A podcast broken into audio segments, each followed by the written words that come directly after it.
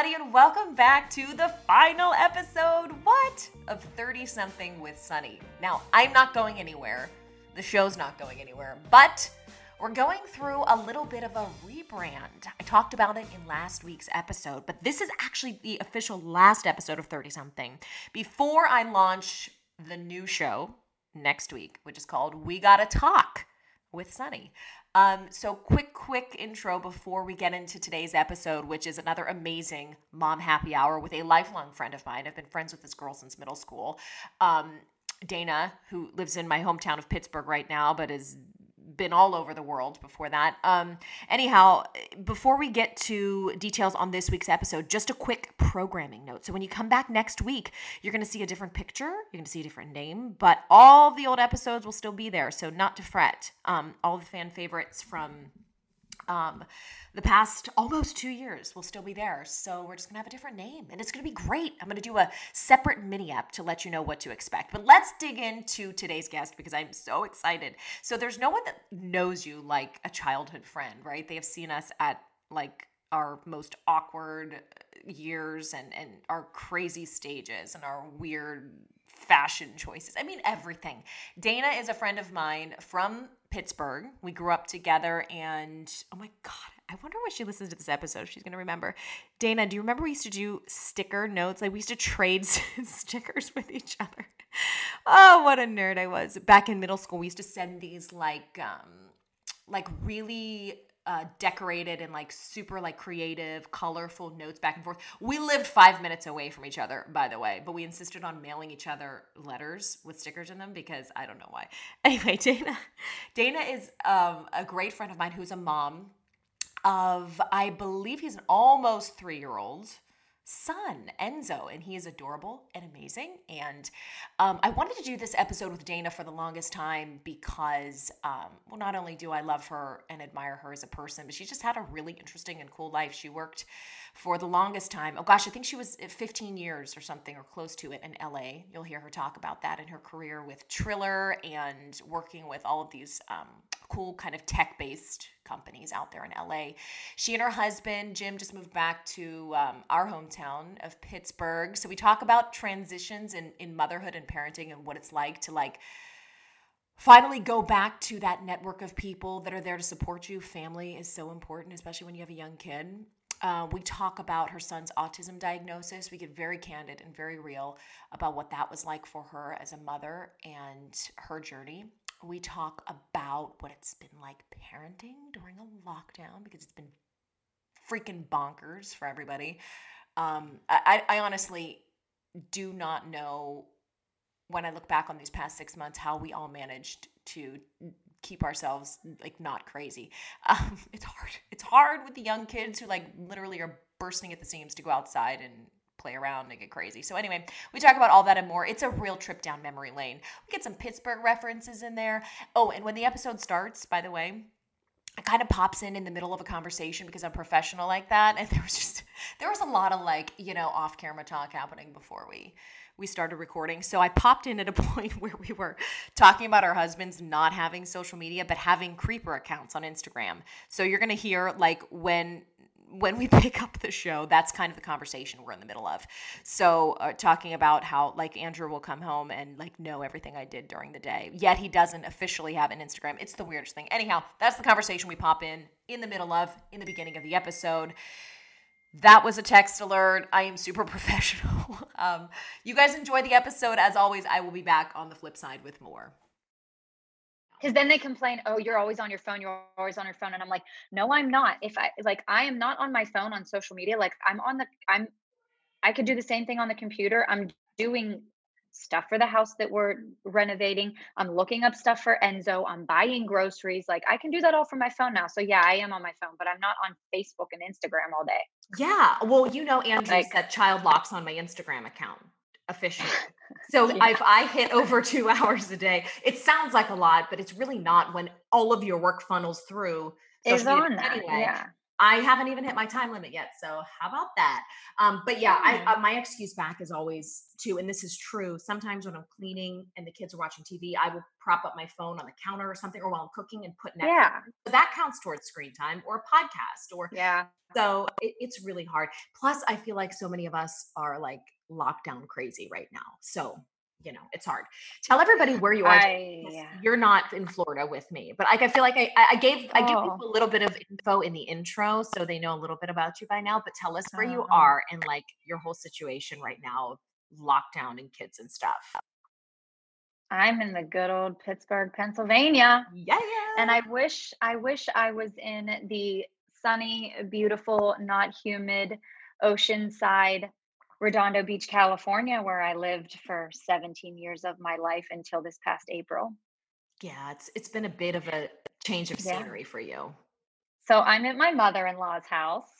That's great. And the and a very funny thing here is that every time I do Zooms with people, I sit right here and I tell them that I'm Beyonce with this thing in the background. She has, for anyone So- listening on the podcast, it's like a big sunburst, and she puts her head in the middle. It's gorgeous. It's actually a very nice Yes. effect. So, how's it been living at, at your mother-in-law's house? I mean, you know, it's one thing to be on lockdown, and I'm not going to put you in any compromising position. We love Jim and his family, but um, Yeah. that's like another level of stress, and not just. I'm not saying the mother-in-law thing in particular, but not being in your own space. That's really hard.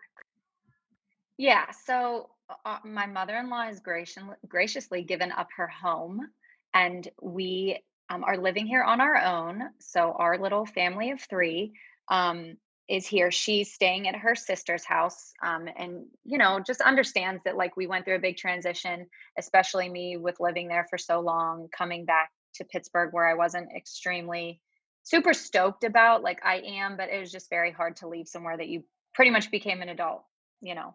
So um it's you know, it's nice to have our own space, but it's very hard because I don't have all of my things here. I'm work I'm cooking I don't know how many freaking meals a day out of a kitchen that is barely used because God bless my mother-in-law, but she's not a cook.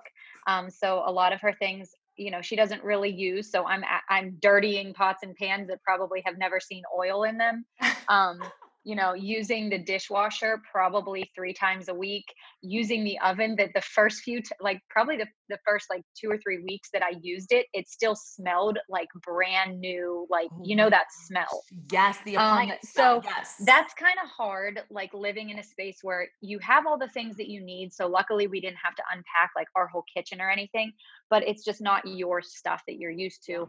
Um, sleeping in beds that you know aren't your mattresses that aren't comfortable it's like going and staying in a hotel for a week you know that sometimes you have the plush beautiful ritz carlton and sometimes you don't and like you know it's just none of your things so it's definitely very hard um and Tell everybody how old Enzo is too, because you're doing this with a toddler, which uh, I feel like a toddler is wait, a toddler's up to three, right? I think that's true. I think I know. I don't know. It i starts mean at i don't know but he's young. You're living. You, you have a young child, is what I'm trying to They're say. just little terrorists, so I don't know what age. Enzo is so cute, but you can see the mischief in his eyes every time you post a story. I'm like, he's up to something.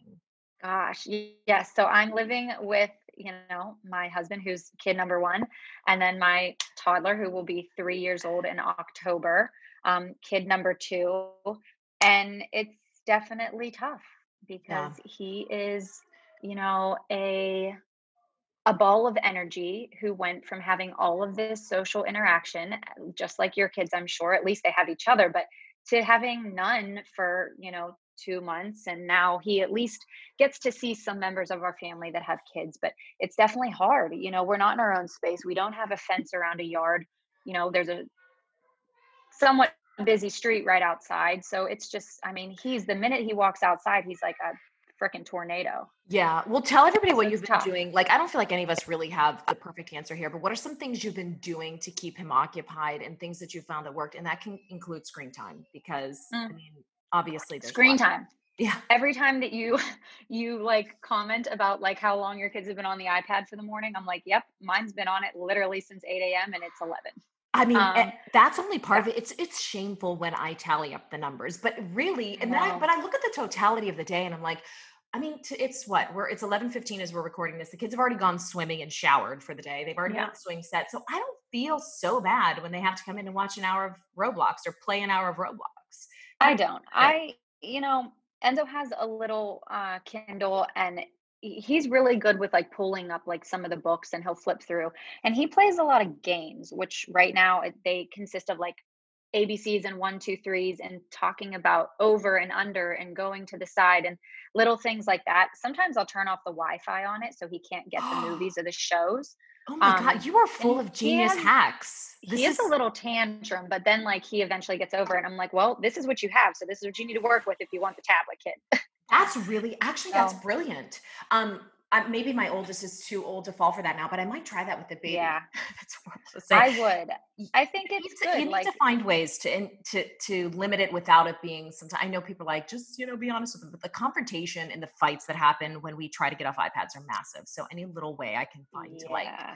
He used to be very good he used to be very good. I'd be like, okay, say bye bye. We're going to say bye bye to our friends on the tablet. And now he screams when I take it away. And I'm just like, I have to snatch it out of his hands and say, peace out. Yeah. Put it away. And then he walks away. But like, it's now tantrum because he gets it a lot more. He used to only get it, you know, here and there, but now he literally gets it every day. So you have to tell us how things are in Pittsburgh right now with the virus because we're in I'm recording this in, in Florida and it's hotspot central. You came from California a couple of months yeah. ago, which was a total hotspot. It's like a little bit chiller in the Burgh right now, right? It's a little bit yeah, it's a little bit chill here. I mean, you know, people are out and about. Everybody still wears their masks. People get together a lot more here because the weather is nice right now, thankfully. So people can go outside. It's a lot of, hey, let's hang out on, you know, in your backyard or at your pool or at your patio. And you go over there and people don't have masks and they just hang out.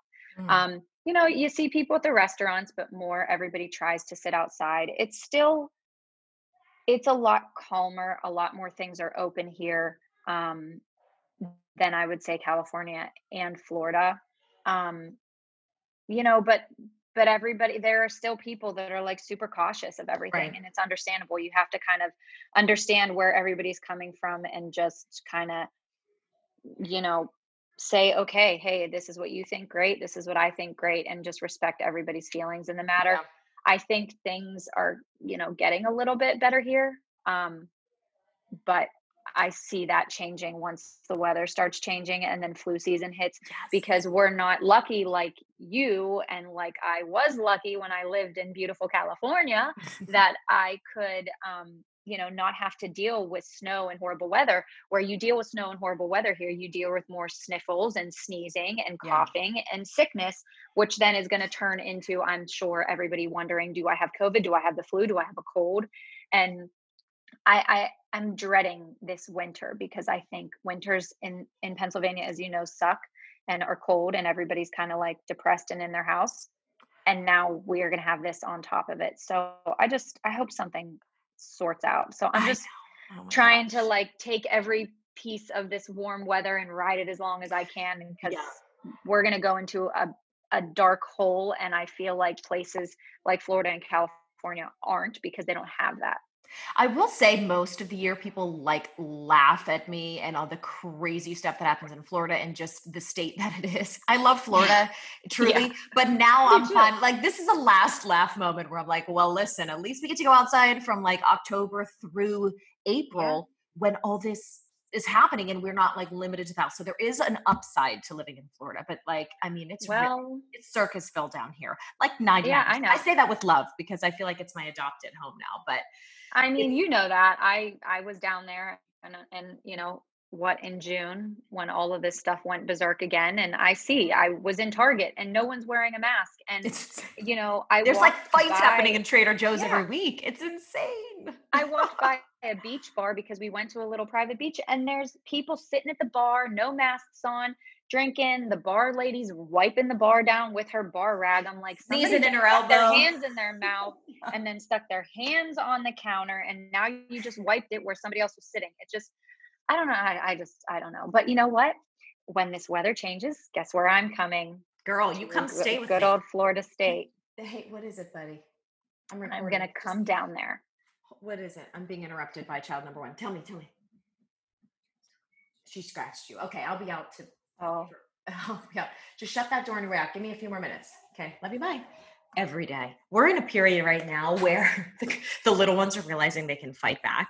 And so Oh. when my son, who's now seven, teases them, they're like, I mean, they're literally like cats. So he just came and he's like, she scratched me again.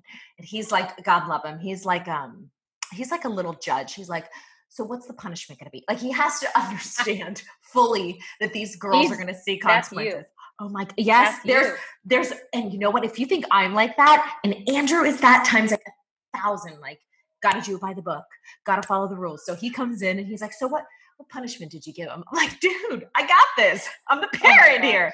Oh my god. Anyway okay so wait speaking of kids we have to kind of rewind a little bit. You're talking about moving to california and i'm totally flashing back to the days where you were at pitt University of Mhm. Pittsburgh. I was at Carnegie Mellon and I had this apartment. I can't even remember the street. What was the street? North. I can't remember. You had your house on Melwood.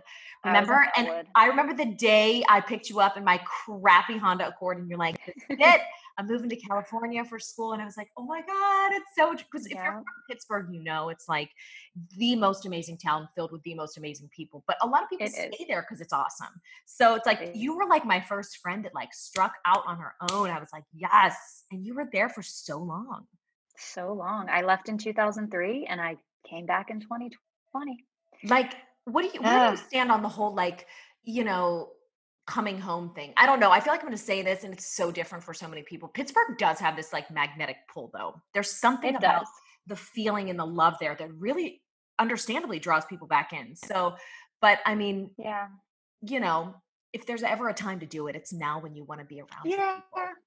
I think that I never, and you know this, like I never thought I would move back to Pennsylvania. I always knew that I would probably leave California at some point, just from, you know, being married before, you know, when I was married for, to my first husband who passed away, which you know that, a lot of people know that. Um, we even talked about potentially moving out of California at some point. Never back to Pittsburgh, but kind of staying somewhere west, but moving out of like Los Angeles because it was just crazy. Mhm. Whether whether or not kids were in the picture.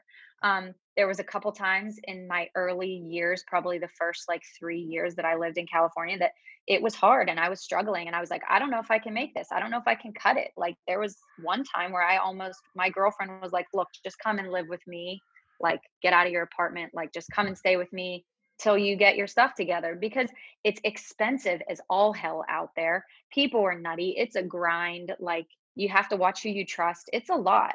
But i managed to make it and i stuck around and i did really well and like once i hit 30 i really took off and did really really well and like i was like i made it like i i'm proud of myself i did awesome. Um you know and then once you know jimmy and i got married it you know, I I just had this thing in the back of my head. I was like, I know I'm gonna get back there because he was always so pro Pittsburgh and just wanted to come back. And I love where I am from. I love where I am born. I think we were raised great. I think raising children here is great. We have good morals, we have good values. Like it's a good town, you know? Um, and you know, raising Enzo here is going to be great. I um I just it's it's hard and this is probably going to sound like an asshole statement, but I'm going to say it anyway because I know some people do understand. When you come from a big city like California, you live there for 17 years, you hustle, you struggle, you almost come on the brink of moving back to your hometown you and you have all, this success and you have no reason for moving back because you're still successful and you're still doing well but your life changes because you have a child you realize there's other things that are more important. In a way it feels a little bit like a, a failure almost. And I, and I know I'm not a failure because I've succeeded and I've done so many great things but you have to like shift your priorities when you become a parent Mhm. which Don't don't you some people too, like- understand and some don't. Yeah, what's so interesting though, I'm hearing you say this, and it's like the eternal sort of conflict, especially in women, because you know we tend to bear the brunt, for better or for worse. This is a separate discussion on a lot of the early childhood raising duties, and Yeah. I just feel like, oh my god, you're saying this, and I'm like hearing it and feeling it so much because everybody thinks, you know, I'm going to be the one that makes my career happen and has a family and i'm going to power through and like me like i'm going to stay in tv i love this job and, and something really does happen and i like did not want to be predictable like that and just you know but it yeah. happened like it it's it's almost impossible and i don't know if that's society's fault for the way we support new families and new mothers or if it's yeah. just sort of biologically what happens but you can't feel like a failure and i know you don't truly at the end of the day but because the odds are stacked. And that's why I always yeah. say, like, you really can't have it all, not at once. And like, we need to reinforce that narrative a little bit more because women yeah. want to, it's our nature to want to try and try and try to be it all to everyone. And you just can't. And I agree. I agree. Like, I know that I'm not, I know my priorities are shifted. I know I have to, like, you know put my son and my family first which is what what i did you know and i will find my new kind of you know my new career path mm. now that I'm back here.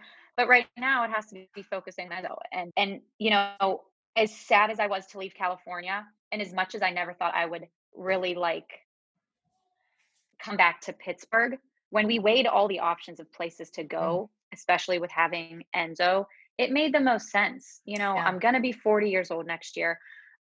I'm a social person. I'm, you know, outgoing. I like to have fun. I like to be outdoors and do things. I can make friends and I can meet people. Do I want to do that at this age? Is it a lot harder at this age than it was yeah. at 25 or, you know, yeah, it is a lot harder.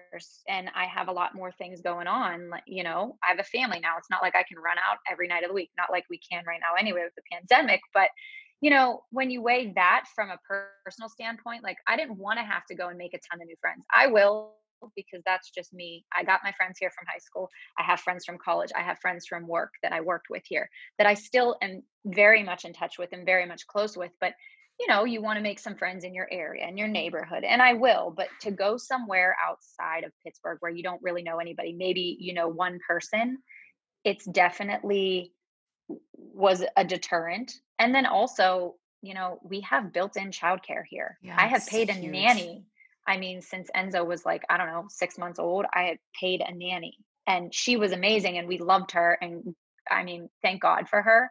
But, you know, it's much nicer when you can call grandma on a Saturday night and be like, hey, we're going to go to our friends. Can you come over for a couple hours? Whereas opposed to you have respect for like a nanny and you could do that at times. But I mean, I, we probably have done that to Jimmy's mom, like probably the past three or four weekends, mm-hmm, like mm-hmm. literally Saturday afternoon. Hey, can you work tonight? Whereas if I wouldn't do that four weekends in a row to a nanny. Right. You know, like with family, you can say, hey, and if they say no, whatever. Right. Yeah, it's so, it's hard. It's you nice. know, and we're around my sister's here, my parents are here part of the year, but and, and Andrew's family is here, but they've got a thousand grandkids. And it's like it is hard to like not I always say this because I genuinely believe it. People are like, oh, what's you know, what's your tip for staying sane? And it sounds selfish, I guess, in some ways, but it's to find help. And if it's help from your family yeah. or help that you pay, there's like no shame in that. I feel like some people are like, oh, you know, you're not as good of a mom if you admit to having a, a babysitter or a nanny, especially if you're not working outside of the home full time. But there is absolutely no shame in knowing your threshold and asking for help beyond it. I mean, you know, yeah. you've gotta you've gotta be okay with that. This whole like, you know, I'm a better mom than you eh, because I do this much more work than you has got to stop. That narrative is just really damaging. And I, I like try not to play into that myself, but sometimes I do feel like that. Like even in lockdown, I'm like, you know, if I'm not cooking, I mean, enough times a week, I'm like, well, I'm a crappy wife, you know, well, yeah. six times this week. But you know what? Or if you don't make the bed, or if you don't, you know, I, yeah, I, I totally get that. It's stupid. It's, we just got to stop. I will admit, you know, before I was a mom, I would look sometimes at some of my friends that weren't working and be like, but you say you have no time or you have this and you have this. And and I didn't really get it. Like I was just like, hey, okay, if you're saying that, that's cool. Like let's schedule time whenever you have to. You know, and here and there, admittedly, I would get upset sometimes. Um, and just be like, dude, like I've made plans with you six times and you've literally canceled every time. You know, and I would get upset, but it's like never would like damage a friendship. I'd be like, whatever, you know, it's fine. We'll we'll hang when we can hang. But now I totally get it. I totally get I am not working. I am taking care of my toddler. I am trying to do, you know, renovations on a new home. I'm living in you know transition in my mother-in-law's house trying to keep this place clean you know because it's not my home trying to at least have a little bit of a social life trying to work out trying to take care of like my health cooking dinners you know it's just i now understand that stay being a stay-at-home mom is yeah there is no time sometimes and you are very busy you know it's and crazy when- don't you look back child- on your days at work and you're like dude i really miss that like i used to shower Yeah. put on my face i put on my clothes and walk out the door and be like Yep. to my nana like, have fun and tell everybody where you work too because you had a really cool job in california too I I did. So uh, the the past two jobs that I had, I I worked at Riot Games, which um, is the publisher for League of Legends, which was like the number one video game in the world. Um, a lot of people will know about that, and I worked for there for uh, I mean eight years, nine years, a long time, and I grew with that company from a startup from like 170 people to uh, 5,000 globally, huge. So it was great. It was a it was it was fun. Um, I love all of those people, but I wasn't a video game person. Um, I learned a lot there. I grew professionally there, but I wasn't a video game person. Um, I had my son. I had an opportunity presented to me to work for a company called Triller. Um, basically, uh, people are probably hearing a lot about it now because of the TikTok ban, but it's basically TikTok. Um, and so I worked for them for well since like 2017. Actually, no, yeah, end of 2017. Let's just say 2018 up until pretty much October of uh, 2019 yeah that's so a cool job um, I worked for them for a little while, and I did their brand and marketing. Um, there was when I started, it was the CEO, me, and a street team.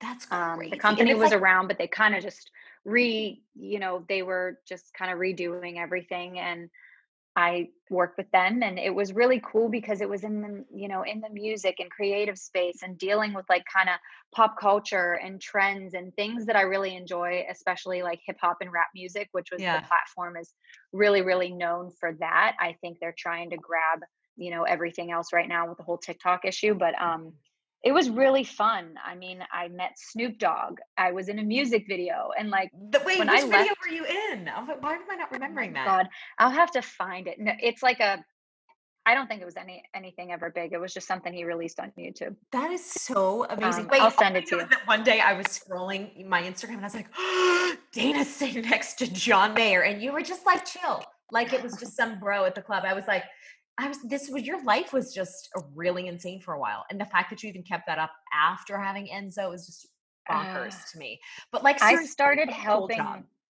yeah, it was really cool. I started helping them out um, just on a contract basis six weeks after Enzo was born because I I just I don't like sitting around. Like I'm like, Yeah. oh, this baby's sleeping all the time. I can do a little bit of work, and then that uh, very quickly turned into craziness and you know running around. It wasn't like sitting in an office. You were running around Los Angeles and meetings. You know. All day long in hotels, at music studios, at restaurants, like different offices. It was it was really cool. I met a lot of really cool people. Um, you know, and prior to that, just living in the, in the city for so long, and especially you know moving there when I was 20, I was intertwined with all of that, like that life, the celebrities. So you just kind of don't get phased by seeing people like that out and about, and you have to just play your cool, especially when you're like working.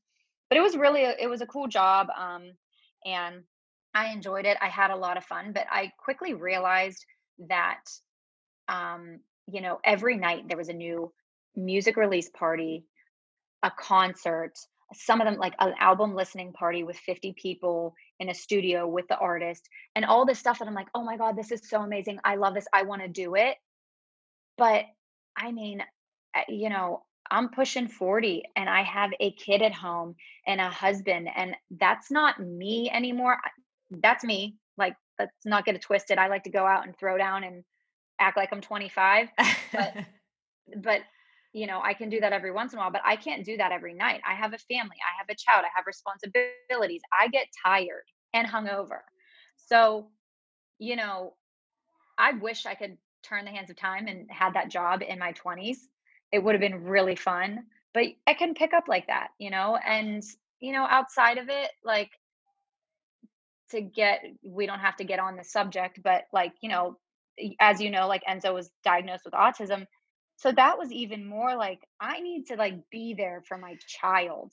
Yeah. This can't work. I need to get him intervention. I need to make sure he's taken care of.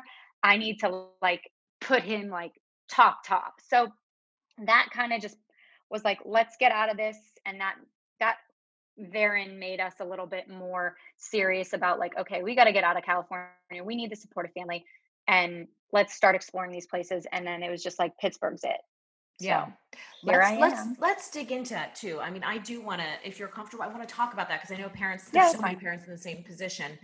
Um, how did you take that news? uh well it sucked Yeah. um to hear that but uh, you know it was it was really hard to hear it but i knew it How did you know? i like knew I know something was off when. I okay, well, I'll give my husband credit. Good old Jimmy. He was like, Enzo is not answering to his name. He's not turning his head when we call his name. And I want to say it was, you know, or uh, maybe around one ish or so, you know, when they start kind of realizing that and they start kind of saying words. And, and he's like, why isn't he answering? Why isn't he? And I was like, eh, he was always so physically ahead so i we kind of just took it as like maybe he's just really engrossed with all the things that he's doing and being independent so we kind of just let it go and then we would notice he was toe walking a lot and then we noticed he was like flapping his hands a lot and we're like well that's just when he's excited and i was more reserved of like no he's fine he's still just young and my husband was a little bit more no i think there's something what if what if something's going on and then that kind of slowly faded. We got him in speech therapy very young at like 13 or 14 months. And the speech therapy, um, you know, she was like, he's really young, but let's just, if you guys are comfortable coming here, you got insurance, let's just do it. So we did it. And then I just, I started just seeing it more. And I'm like, I, we went in for his 18 month appointment and, and you know, you fill out all those forms every time you go. And I just filled everything out. And I was like, I, I, I need to bring him to the regional center and get him tested. So in California, they have regional centers where you can take your child and get them evaluated for delays, autism, disabilities, whatever. So we did that. And, you know, my husband was just like, I don't know. I don't think, I think he's fine. So it flip flopped. It went from Right. him thinking he's okay, you know. So we did, we took him at um, 19 months and he had, it was like a month long evaluation over four different um, appointments. And she said, you know, we have, he is delayed. It's still kind of early, but he's showing some signs. So I'm going to officially give him the diagnosis, which I at the time didn't think they could officially diagnose children until three, but I guess times are changing and they can actually do that now. Um, and because they want kids to get into early intervention because there's proven, you know, facts that eh, and cases where children benefit so much from 18 months to three years old of getting really um, intensive therapies to help you know kind of instill those behaviors in them to help better them you know as they grow. So we were like all for it let's go and he got into early intervention in california which was great. Literally within two weeks of the diagnosis he started the little intervention school which was amazing. Um, we just had really great experience and great luck with the the services in california. Um, he had little schools he started behavioral therapies at home but I exposed him to all typical kids. Once a week, he went to a little three hour a day, like little mom's morning out with typical kids. And those ladies from that the class, um, he would go with their little kids. We drop them off. They became like my mom friends in the area, and they all knew. And I mean, he played with their kids, and I would see so much more, um, just growth from him. And he was doing so great, like hanging with those typical kids and mimicking and mocking them, which was mo- not mocking them, but you know, so it, it was it was good. Um, and I think because we kind of caught it and we just I we both just like kind of went with our gut and and he's doing really good now. Um, but it was really hard. We weren't really um we were kind of in denial. So when we found out, we weren't in denial. We knew it. I, I walked out of there. I called my brother and I was like, Enzo was diagnosed with autism and I just started crying and It's okay. Yeah. you know me, I get sensitive anyway. It's okay. So um so I just start crying and he was like, It's okay, like everything's gonna be okay. And and I called my best friend because she's his godmother. And basically that's all I told for I didn't even tell my parents. I didn't tell anybody else. I think I was like going through it and talking to you about it a little bit, but I officially didn't really even like start saying like that he had autism for a while. It was just hard. It's still hard. And I definitely have my days. I'm sorry I'm crying on your podcast. Oh my gosh, no, don't but you know me. I cry all the time. I've But learned you- to cry all you the time You have about to everything. let it out. Yes, yes. There's no shame in that. And you know what, Dana? I will say, like, gosh, I, I do think every parent has a moment where they look at their child and worry about something in their future, and it could be socially, it could be educationally, it could be physically. And I, I feel for you. We know what speech delays are like. We know the worry. I mean, it's not the same in some ways, but every parent and and I just I feel like you're speaking to so many people who've been in that spot or in other spots where they've they've worried for their child, but he is like making incredible progress and I Yeah. talk about like the support of the community and and the early intervention, like that stuff is key. And the upside to the early diagnosis is the early treatment. And like Exactly. It, it's a huge part. Don't ever feel like you need to apologize for crying. I mean, this is normal. This is you're a mother. This is how I we cry feel. every day. Listen, girl. I swear, I feel like once you have a kid, like you just, I'm sensitive in general. I'm definitely my father's daughter. He is Mr. Sensitive, good old dinger. But like, I just, I think with things that have happened in my life from, you know, Hayden passing away, this diagnosis, losing, like just grief in general of life, which is a whole other podcast that we talked about talking about We're gonna do um, that one day but but like you know i just realized that for the rest of my life you know i am go- going to have these times where it's gonna be sad and hard because you know as a mother you have to advocate for your advocate for your child all the time but you have to advocate so much harder when your child has a disability.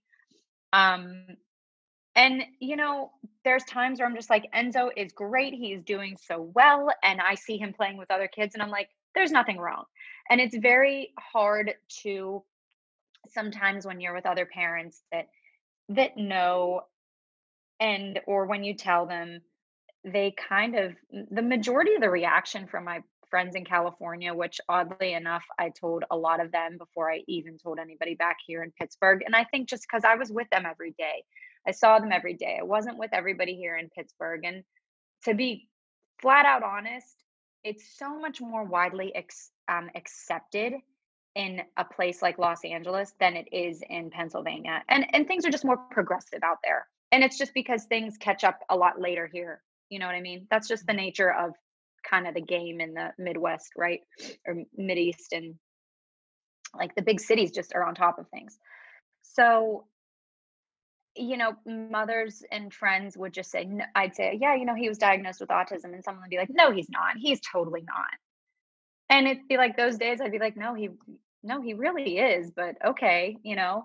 And there's these how did you great days where he's was great. that like a, a, offense taken almost like because I can, you know, it's like someone telling you when something doesn't hurt and you're like, no, it really hurts. Like my back hurts. hurts. Yeah. Yeah, like so. How did you receive that when you would hear people react like that? I think there there's days and there's ways that people would say it where where there's there's days where I was like, no, thank you, like thank you, you know, that's that's cool, but like he really was, and that would kind of be the end of their like, well, look, he doesn't act or do anything different to me. I don't see any other like ticks or you know stims or anything that he's doing that my child doesn't do, you know.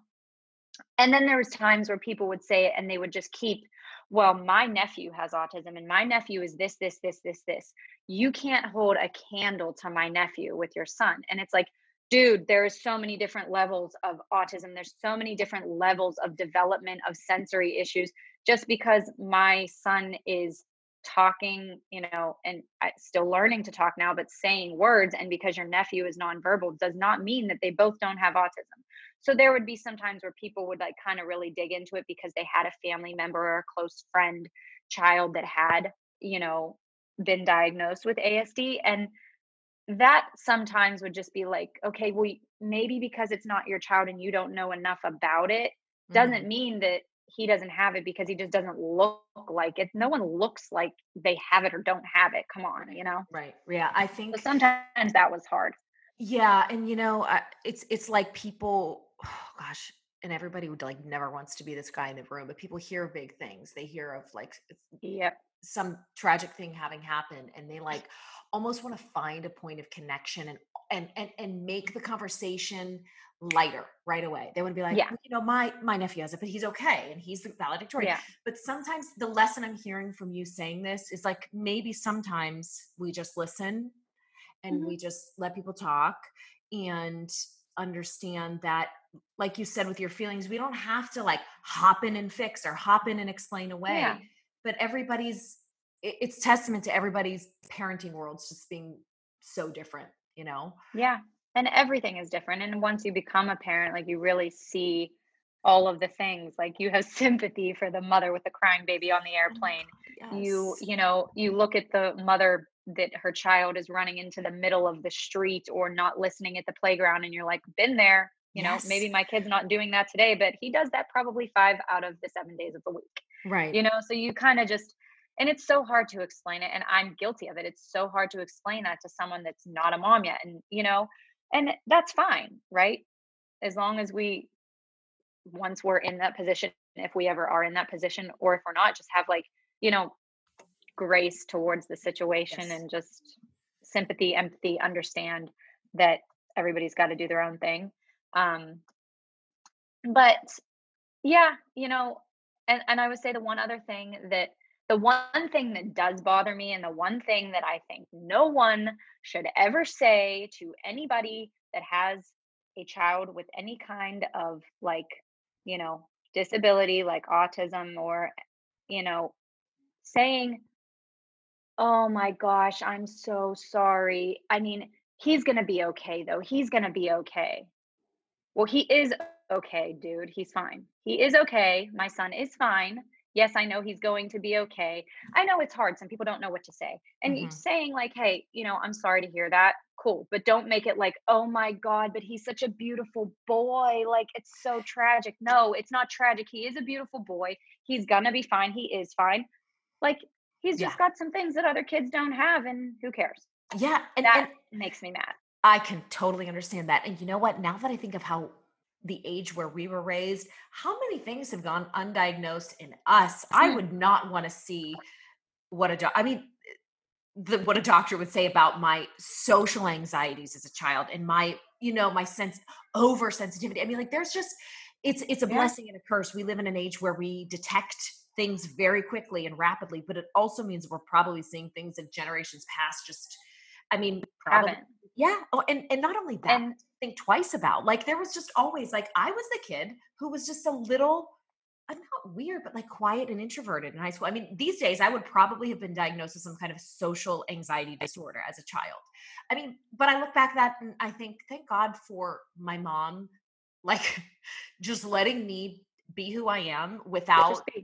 Yeah. I mean, like you said it perfectly. Everybody's got something that they deal with, whether it's personally or with their kids. But I think that's yeah. like really great advice. What would you say to a parent whose child has been recently diagnosed, who's in the mourning and emotional stage? Just feel the feels because they don't go away. like you just, you know, do as much research as you can, follow your gut, and just talk to who you're comfortable talking to. Tell people when you're comfortable telling them. Tell you know people what you want to tell them you don't have to straight up say hey my child was diagnosed with autism like for us the first few you know first little while like we just were like he's developmentally behind in speech and you know there's some sensory issues so he's got some development like stuff going on because i think we were just we wanted to find out as much information as we could about autism first so we could wrap wrap our heads around it. So I would say that to other parents too is wrap your heads around what you need to wrap your heads around first so that you also know what reactions you want from people and you don't so that you know you know your friends you know your family and you know how and when you can tell people. Um and i think it was just like a it was a you know it is it is grieving it is coming to terms with things that you have to come to terms with you know yourself with your immediate family with your spouse um your significant other you know so you need to do that together make sure you're you're comfortable make sure you're on the same page with who you're telling when you're telling them and how you want to tell people um, and just kind of feel the feels talk when you need to talk about it cry when you need to cry because really you're going to cry for the rest of your life. There's a close um, person to us that has a child that al- that is also on the spectrum and they're years into it now and they say they still have you know times where they still cry because look like you think about ki- kids with autism they never drive. They may never drive. Do i think that's going to be enzo? No i don't. Did i think enzo was never going to talk? No. So you go with your gut and you you know like if your gut's telling you my child is going to talk he's not going to be nonverbal. My child is going to drive. My child is going to be social. My child is going to get a job. Like you keep what your you know what your you know gut is telling you and you push forward it may not be at 4 years old he he or she may say their first words at 6 but if you know that it's going to happen Yeah, I love that. It's so true. And no one knows your kid like you. No one. Yeah. I always ask this on these episodes of Mom Happy Hours too, because it's just a fun question. What is the one thing, or maybe a couple of things about motherhood that surprised you the most? You said mom happy hour again i'm like i feel like it's it's 5 to 12 i need a glass of wine already and it's it's only noon I'm But not like, judging. Listen, crack life. one open, sis. I'm gonna need Uh, one. I'm gonna need one today for sure too. yes anyway what did you ask sorry because i was like right So- when you said that my wine my head went to wine wine wine That goes to show you the level of desperation that we're in. I said, what is the one Right. thing or or couple things about motherhood that has surprised you the most? Um, you know that we motherhood definitely changes you, which you knew was going to happen. But I think you don't realize the levels of sacrifices that you're willing to take for your child and for your family. Like you know, like once you have that baby and you push them out however you do and you hold them in your arms, you're like, or eh, adopt a child, or like when you get your child in your arms, however that happens, like you just realize that like this is the world now and this is like the the priority and this is like you know what i live for right? But you don't really realize until as you kind of go on in their life the things that you're willing to sacrifice from yours because let's be real i'm a pretty selfish person. I'm a very giving person and i'm a very I love doing things for people, for my spouse, for my family, for my friends. Like I just I like seeing joy in other people for what I can like do for them. I love cooking. I love giving gifts. I don't I love sending little cards. Like, you know, and so I enjoy that, but I am selfish. I like spending money on myself. I like my time to go to the spa. I like a week away from every single person in my family. Like I, you know, but I also re- am realizing that I'm I've given up and I am willing to give up a lot for my son, for my family. And I think, you know, for me that was leaving California, you know, although I said I knew eventually I'd probably leave there, it was hard and I think it made it harder just coming back here somewhere I never thought I'd go. So this the level of selflessness is beyond what you even could think and you know the level of just being tired i mean i never thought i i was like oh my gosh i'm so tired in the beginning of this i feel like the level of tiredness increases as they get older It's insane. It never. I mean, I don't know. Maybe it does get better. My oldest is only seven, but I still. It is. It, it is a bone tired, like to your core exhaustion. I, I'm told it gets better, but we're not there yet. So sorry. yeah we're not there and i got a ways to go you got a ways because you got three so yeah you know you know you're going to be tired but you never realize like the level and yeah i'd say those are the two biggest things that i i knew but i didn't know the gravity of Yeah, it's uh, yeah it's true. I always say that like when you have kids, I feel like there's a literal chamber of your heart that's just like cracks open that wasn't there. And that's not to diminish. I mean, I say that and people are like, well, you know, I know love and I'm not a parent. I, I- you know, not diminishing any other version of love, but truly, I just became a little bit more into like everything was like more intense after having kids. Just like, oh my gosh, the consequences. Um, before we i wrap, go no, go finish, and then I have one more question. oh and i say and i think also the like the short fuse like i feel like your fuse just gets shorter. It's like i don't want to yell at my child but oh my god how many times do i have to say no or take this away from you? I mean they are just little determined monsters. I know it's insane. It's insane. and after a while it's like i can't i can't take it i can't take it. Like I, like i said when i when we first started talking i was taking my vitamins and they should just be crazy pills because i feel like i need them You so and all of us. Okay, before we wrap, I am always like talking and singing the praises of Pittsburgh on all my social media apps and the blog and stuff. And I've done posts on my favorite things to do. So, as the final question, just because we're both 412 for life girls, what is like one thing that you would suggest people do when they visit the city for the first time? I mean, it could be a restaurant, it i could be, i was like or even wiping my tears with my son's little terrible towel bib over here um that's very Pittsburgh. what what should they do when they come here Yeah, i mean or like, what do you want people to like know about Pittsburghers? Even like just something special because people like who haven't been there don't get it, and it is a really i special think place. i think you know pittsburgh people are just eh, generally just n- nice like ah, nice isn't really wo- the word just kind of go about their day friendly it's no you know no one really has like an ulterior motive and i'm i'm taking this to like from la where where a lot of people have ulterior motives. Like pittsburgh just don't. It's a hardworking town. People have for the most part have good morals and values and it's all about family and it's all about just like being together not what you have and you know where you're going. It's spending time with each other and just being being together. Um and that's one thing i'd always say about pittsburgh is you know i'd walk down the street in la when i first moved there and you'd say hi or you acknowledge someone or you just you know move out of the way or smile people there are just like straight like new york too you just beeline down the road you don't care who's you know and here, like you walk down the street and someone's everybody's saying hi to you, acknowledging you in some way, shape, or form. So it's just the mentality here.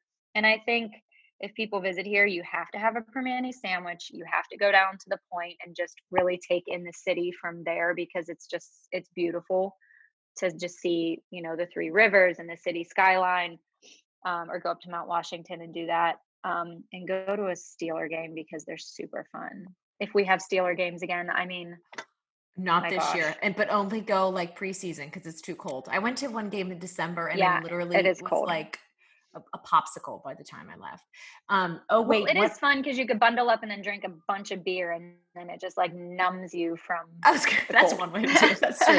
Be toasted by the time you get in. Um. Do a quick before we go. Do a quick Pittsburgh accent for us. Every time, like, and uh, I have a drink. Just like, just do the Pittsburgh accent. But I feel like I'm losing it a oh little my bit. gosh. How can you do? Okay, Sonni, my I feel like my Pittsburgh accent is gone. I do say certain words that are Pittsburgh like Yinzer words, but I feel like I don't have the accent. Abel says whenever I drink that it comes out. I think it's BS. I don't. So, but I will give you an accent, but let's just be very clear here. My accent is gone. And that's the Pittsburgh accent is funny, but this is what I say about it. I think it's lazy language. no, it's it, It's it- lazy language, but it's we don't funny. want to offend Pittsburgh. It's it's um. I'm not offending Pittsburgh. I live here. I love it, but it's it, It- sounds lazy sometimes. You know what I noticed we would say, and I didn't realize it until I went to college with people not from Pittsburgh, but like for milk, we would say like milk, like M I W K, like milk. I say milk. milk, I yes. Are I still say milk. Um. So uh here. So Yins want to go downtown and that and get a Primanti sandwich right up around the house. Run a sweeper down there. It's down there. down there or not. Want to go down there or not? I don't know. My dad has it. My mom has it. My It's- brother does a little bit. You, use so I feel guys. like I lost it. Yins guys. Yins guys. Yins guys or use guys. I, I got- say use guys still. I, I have family who still says use use guys. Um, Yeah. It's the best. Pittsburgh is the best. I think we can agree on that. Um, it is. I'm glad to be back. I'm glad to be back. Yes, and when this is all done and over with, or when the when the ban is lifted, we're we're coming back for a while. But um, thank you for coming on, letting me drag you on. Like we talk all the time on Marco Polo, and I've been talking about having you on for the longest time. So um, thank you for doing this. Of course. Thanks for listening to all of my shenanigans and life stories and letting me cry on your podcast like ugly Kim Kardashian. Are you putting this video somewhere? Because oh it usually God. goes on YouTube. Don't People worry. are gonna see me wiping my tears with my That's- son's bib and oh that's God, whatever. I life. don't care. You know me, I don't give two shits what people think. That's like, hey, what I love about you. I That's what love I love everybody, but this is me. Take it or leave it. Yes, listen, and that is the Pittsburgh in us coming out. Like I'm not out to impress. I always say to people, like That's if you're true. looking, if you're looking to be inspired for inspiration, aspiration, don't go to me because I, I, I will give you I will give you the colors of the rainbow before we land where you want to land. Yeah. Um, this is normally the part where I tell ask my guests where people should follow them. Do you want to give any of your social handles out, or do you like have anything you want to like promote mean- or talk about? Or I'm, I'm sure I mean, if you want to, if if you want to see pictures of my son and my random like shenanigans, you could follow me at Dana Dane four one two. Love the I always kept that little 412 in there on Yes. Instagram. But other than that, like I'm not really active on Facebook. I everything pushes through from Instagram and Yeah. I don't know, maybe Sonni, maybe you and me will come up with some very creative, cool thing to do in the near future. I don't know. I've got For I've got something cooking. I'm bringing you on board for. So, um, yes. Dana, you're the best. yeah. I love you. I love you too. Thanks for having me on. I wish I could see you in person. I know. Very soon. I'll talk to you on Marco Polo very shortly. All right. Okay. Bye. Bye. All right, guys, thank you so much for listening to this final episode of 30 something. I'm not going anywhere, like I said. We're going to be back next week with some amazing, amazing content on We Gotta Talk with Sonni, which is the new podcast name. Kind of a new direction, new website, new everything. So I'll do a mini episode right before the first episode of We Gotta Talk drops, and it's going to be juicy and great. And listen, I just want to say um, thank you. If you started listening at any point during this uh, podcast, whether it was back in November of 2018 when I launched or, or at any point beyond, thank you truly from the bottom of my heart. Um, these shows that we've done over the past almost two years now have been very. Um, you know, on, on very personal and meaningful topics to me as as a woman and as a mom. And I know that they were issues that so many other women were experiencing. So if you got here and, and enjoyed any of it with me and enjoyed the, the candid conversations, I thank you. And I know you're going to love what's next with We Gotta Talk. It's actually much of the same, except even juicier and even more detail oriented and even more like crazy topics. So Thank you for listening to all of these episodes of 30 something. I will be back on this same feed next week. New me, new artwork, new brand. It's going to be great. We will see you next week on We Gotta Talk with Sonni. Thank you so much for listening. Don't forget to follow along on Instagram at Sonni Abatta. And while, while you're there, follow along on the new Instagram account, We Gotta Talk with Sonni. I'll see you guys soon. Thank you so much for listening.